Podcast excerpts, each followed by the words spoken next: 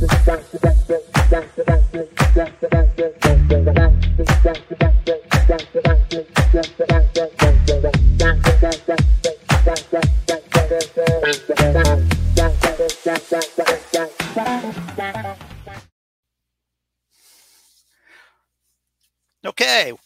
well, this is Coach Randy Swaim, and we're welcome to the Organizational Maneuverability Radio Show, and very honored to be here.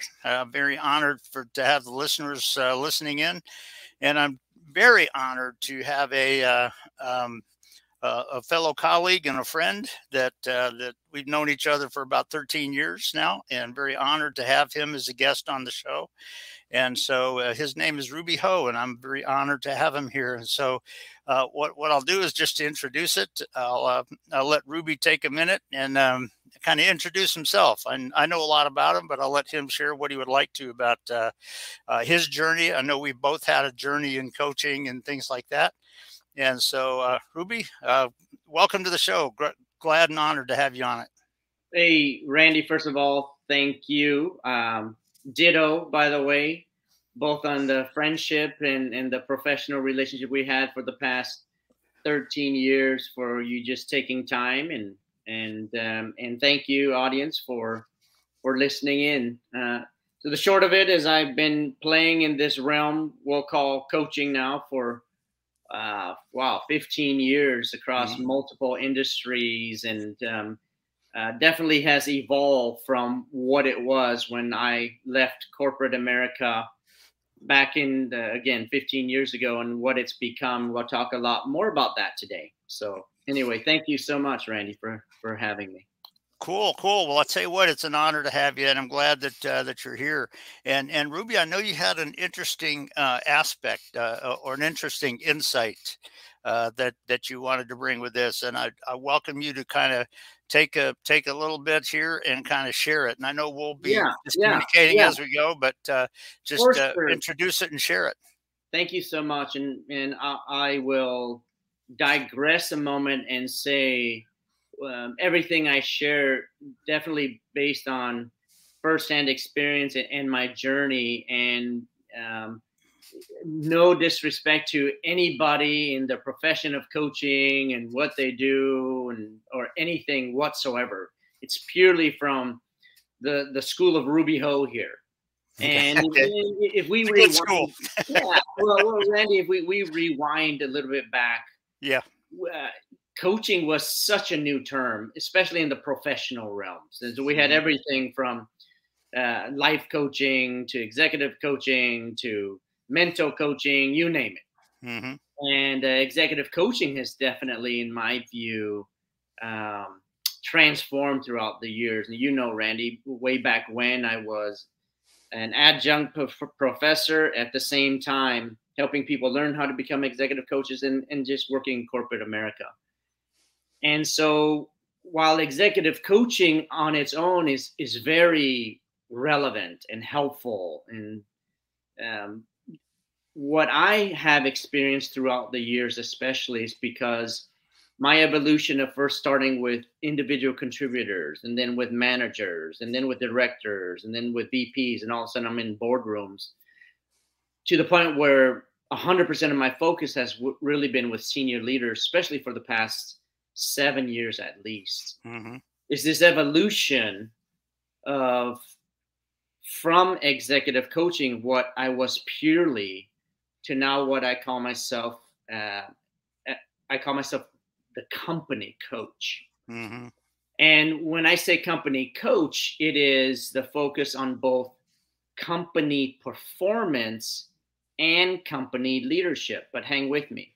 The relevance of leadership is still very, very relevant, but it can't decouple company performance.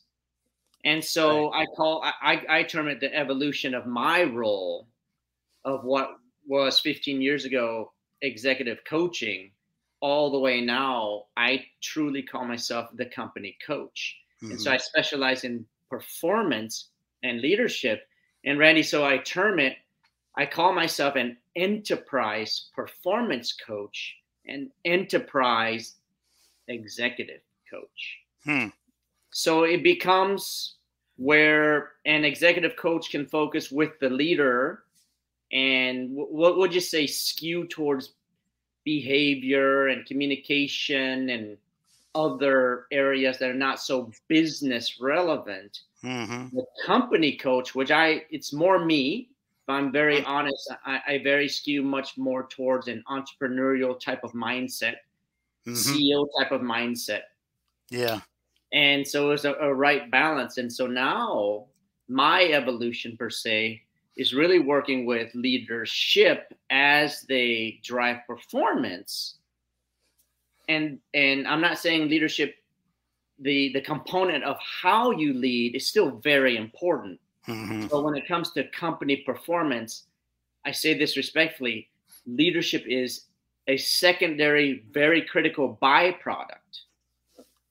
And so company coach, that's the evolution. Yeah, you know, and it's interesting, Rubi, the way you described that and very much in the way that I think as well, because you know what, it's not just about going with an academic picture in your mind as to what my coach is supposed to do. Right. As I tell people, everybody in your company, everybody that is on your team is a little different. Well, you'll love this, Randy. Yeah. You'll, especially from you, brother, is we both know that if you're really going to be relevant, and I see their background coaching for relevance, if you're really going to be relevant with these executives, they definitely want you to also have been through, in quotes, war. Yeah. So and I know hands down, who would an executive rather work for or with somebody who's book smart as an executive coach or somebody who's been through war? Yeah. Well, and so you carry that background like myself. And what I found at the beginning, Randy, was like, if I'm not helping them drive their performance and help them lead and just help them lead, the relatability factor, it's I don't want to be book smart with them. I want to be a partner with them. Right. That's right. That's right. And, you know, one of the things, and I'll kind of throw this out from a neuroscience picture, but what you're saying is exactly right.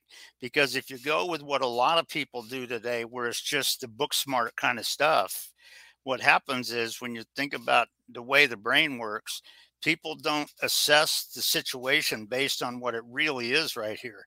What their brain has a tendency to do is to just go back to rote academic comfort zones. And guess what? This situation that your company is in and your team is in, and that's also very realistic when you're dealing with pilots, which is a lot of my world. And, you know, because, you know, not everything fits a purely rote academic thing. And can your leader develop your team so that they can get radical results in such a situation? Correct. And really see it. So that's very aligned with what you're saying. Yeah. And so what I have found for me, I am no smarter than anyone on planet Earth. Me either, buddy. Yeah, brother. It's the exposure though now. It's like I've been very blessed, very, very blessed and privileged to work with over 86 different type of organizations across many different industries. Mm-hmm. And then all of a sudden there was this point now where, holy cow, somebody like me who was versed in how to be an executive coach, all of a sudden became competent in seeing the same types of methodologies and strategies and business models and processes and organizations as it pertains to company performance. Mm-hmm. And there was that tipping point for me where I was... Two things happened. With that tipping point, I realized, holy cow, I'm no longer just an executive coach. I actually understand these strategic scenarios and issues. This sounds super arrogant, as much as the executives, if not more so than them. And it was because of the broadened experience. Yeah. Wow. Yeah. And so that's why I said I would even venture to say that if an executive coach wants to grow in their relevance, they have to show that demonstrated, and here's the key word, not book smart. That's right. They need to show the demonstrated experience, because, and this really speaks to you too, man, you got to have been there, done that. Otherwise, you're just speaking from book smarts. Yeah. And they'll know, by the way. They'll know it. And you know what? They will. And one of the things you're describing, and I'll just throw this out, it's a key aspect of leadership that is way bigger and way deeper than most people realize today. And that is this aspect of modeling for your team.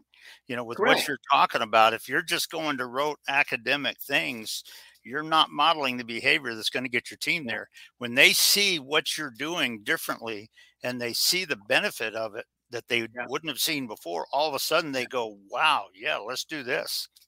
And by the way, so as you and I both knew, because we just know each other so well, and just the topic, we're both very passionate and competent in that, we'll naturally think aloud, and here's one of them that came to mind as you're sharing this, Randy, is, so two things about, you've heard the term imposter syndrome. Yep. Okay, so two things. Imposter syndrome is very real. Yes, it is. And it is also associated to not having been there, done that, by the way. Yep. And so, and again, I'm not a psychologist or therapist when I say, so how do you overcome imposter syndrome? It's actually very simple. And I'm saying this, whether you're an executive coach or a company coach like me, do it, go through it. Right. So once you go through enough experiences, then you no longer have to feel like you're an imposter. That's right. And so my counsel to anybody listening is, until then, you kind of do fake it till you make it, meaning you do use the book smarts. You do use the methodologies. You do use the processes. But what I would also say is, be vulnerable enough to go, we're on this journey together. I want to be super clear in saying this. It doesn't mean you can't help an executive That's right. who might have more experience than you. That's right. What all that means is there's a point where, okay, I'm still learning that, but I still can be, you embrace where you are not an imposter right. from the executive coaching front. Does that make sense, what I just said, Randy? It totally does. And, you know, it's interesting because, like you said, it's walking the journey, and it's not just doing the book smarts, but applying the book smarts, but being aware. And this is kind of one thing you're saying there, being aware of the factors that tweak in, be aware of what you weren't aware of at the beginning of it, and how you need to apply exactly what you're talking about to learn and grow and become and make a difference in the team. Yeah. And that's huge. And you'd be surprised at how many times with pilots. And as you know, certifying and training pilots and mentoring and coaching, instructors and examiners is one thing that I do on the outside here too. But you'd be surprised at how many times I've heard an instructor say, well, this should have been like this, because right. it's constantly, well, guess what? Murphy is who he is. It always isn't that. That's what I love about you sharing these common parallels, because I know you talk often about organizational maneuverability. Mm-hmm. Well, guess what? This is exactly that. We can have, there's a difference, as you well know, preaching to the pastor here. And I pastor here. Well, co-pastors. Co-pastors, Randy, but organizational maneuverability happens through experience, not through a book. That's right. That's right. And so the more actually accelerated growth happens through experience, not a book. Yep. And what comes to mind is, I call it the ideal blessing. An ideal blessing for any coach is to have so much business they can't keep up. That's called an ideal blessing. Yeah. But how does that happen? Yeah. If you want the sustainable way, the repeatable way, it is embracing the issues or problems at hand that the executives that you partner with are dealing with at the enterprise level and what that relevance is to them as the individual leader. And when you get really, really versed and good at it, then the word of mouth growth will happen on its own. Yeah. And then all of a sudden what happens is you become that organizational maneuverability dude or dudette. Mm-hmm. And so full circle back, that's what I mean as it pertains to company coach versus executive coach. And between you and me, Randy, I believe that actually I'm going to make a bold prediction that the evolution of executive coaching is company coaching. And I think there's a lot to that because it's that application part of it. It's not just filling a square. Well, think about this. So you've heard the term VUCA. Yeah, sure have. So volatile, uncertain, complex, and ambiguous. Mm-hmm. We are in a world that is more VUCA than it has ever been in our lifetime. Brother. That's true. That's true. So not only do we need organizational maneuverability, how do you answer the question? And I love the tagline that you have, coaching relevance. Mm-hmm. Coaching relevance is we're helping not only the leaders, but the organizations that they lead handle both survivability and thrivability as it pertains to VUCA. Now, here's a fun question. Okay. Who on the inside has those chops to help the senior leaders do that? Mm-hmm. And the answer is, no one. That's because they're actually part of the organization. Yes. So that's why the evolution of executive coaching to company coach is a significant deal because I'm very, very, very blessed to the organizations that I do serve as that. Yeah. And let me ask you this, if you don't mind me asking. Absolutely. You don't have to share anything specific from an organization that you worked with or anything like that. Yeah. But what do you, just in your experience of people, because I've had some too, I'll just share one thing real quick, but in a minute. But what are some of the things that you saw as really standing in the way of your clients being able to overcome that and get there? Brother, and how'd you kind of do that in a general sense? Maybe have drinks in hand because there's some fun conversation. But okay. Yeah. But let me give you some leadership ones, and let me give you some company performance ones because they're all existing right now. They are. Let me give you a leadership one. Okay. And it is very, very. I'll give you two or three. Mm-hmm. But the first one is this. I call it the big A, and there's actually an expert I know in the UK, had a conversation with him. He specializes only in this, and that is alignment. Yes. Yeah.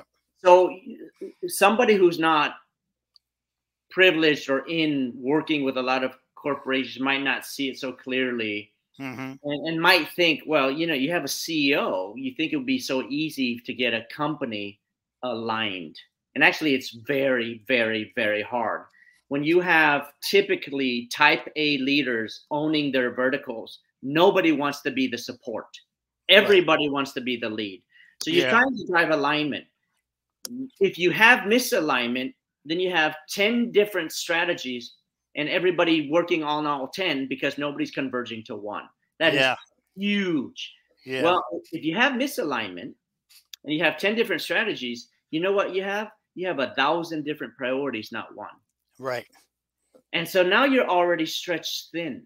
Mm-hmm. So you think from the leadership side, let's say you and I, Randy, we work with one vertical out of the 10. You get one, I get one. Okay. But we already see how misaligned they are.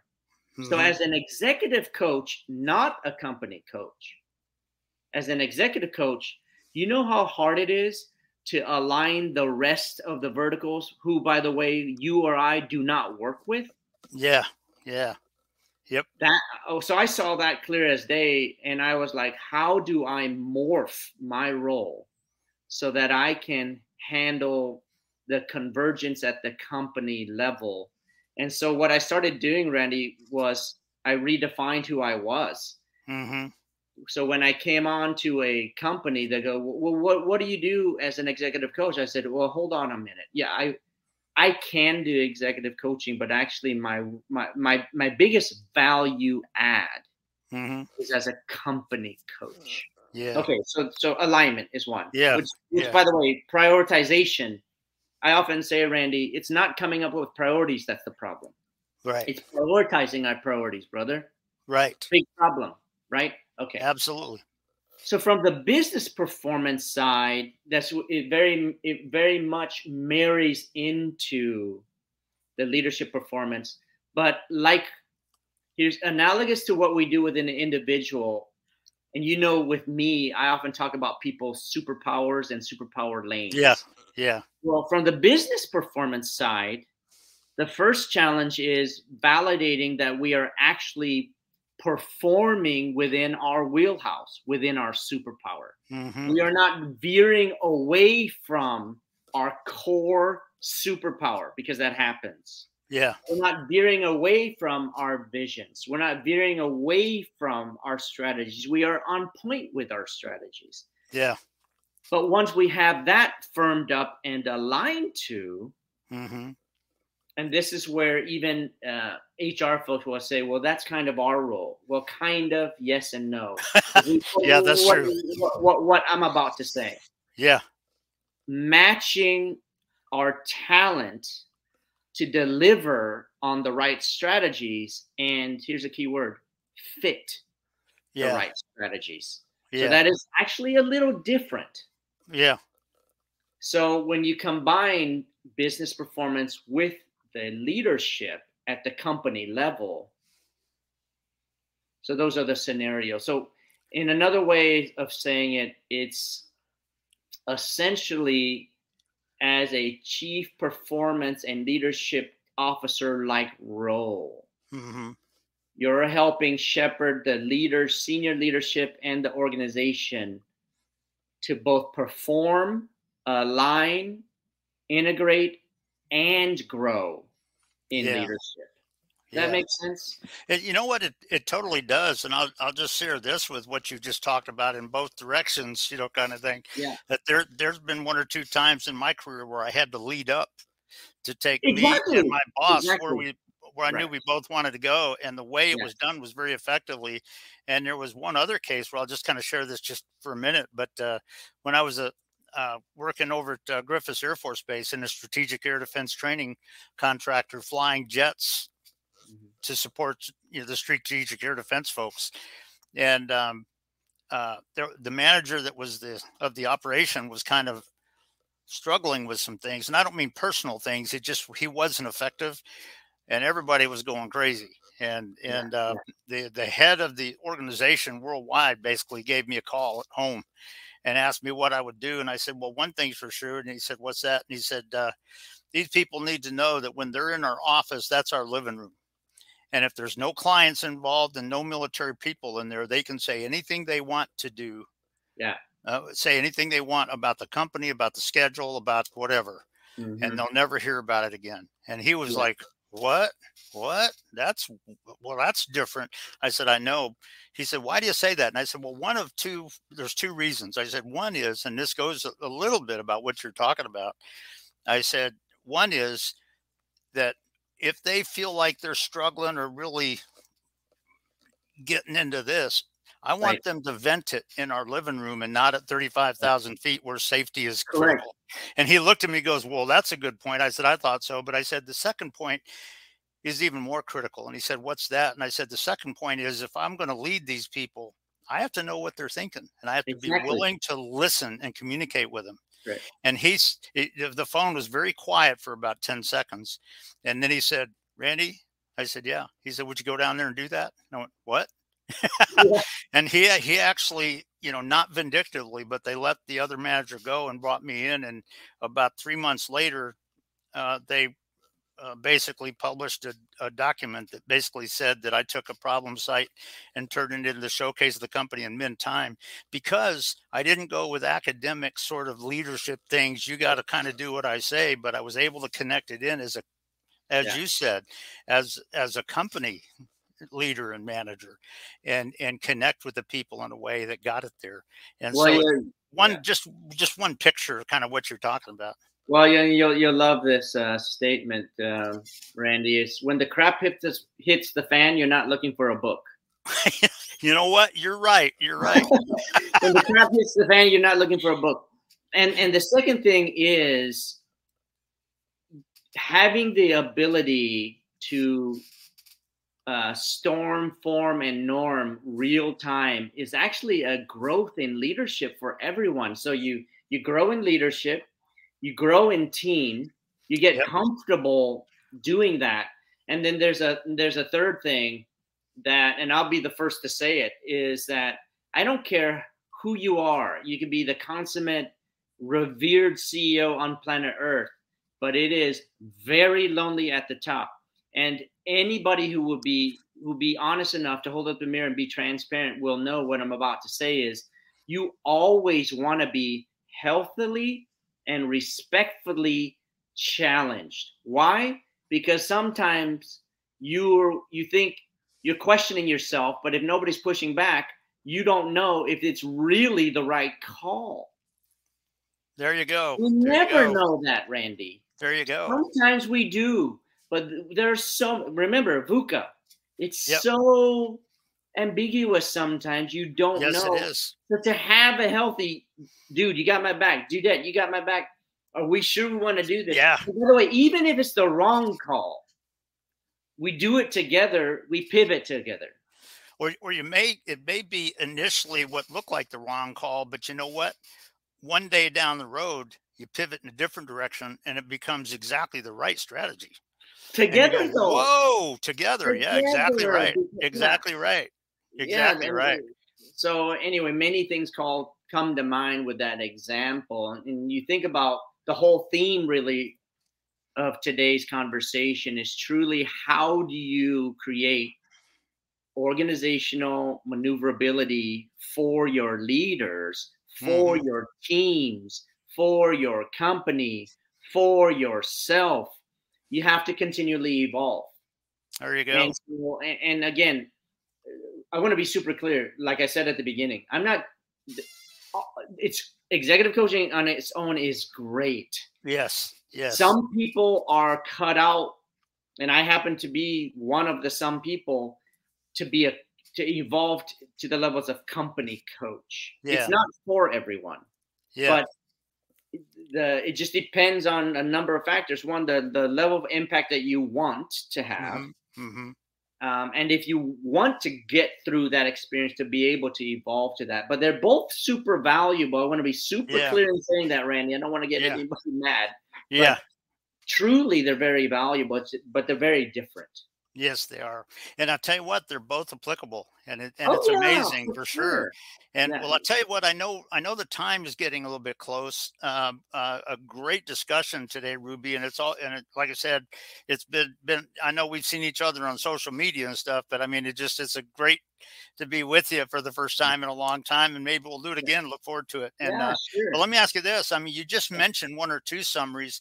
Anything else you want to add as sort of a summary of the discussion that you'd like to kind of pass on? You know, thank you, Randy. What I often say to myself is the realm of helping optimize companies and leadership is my mission field. There you go.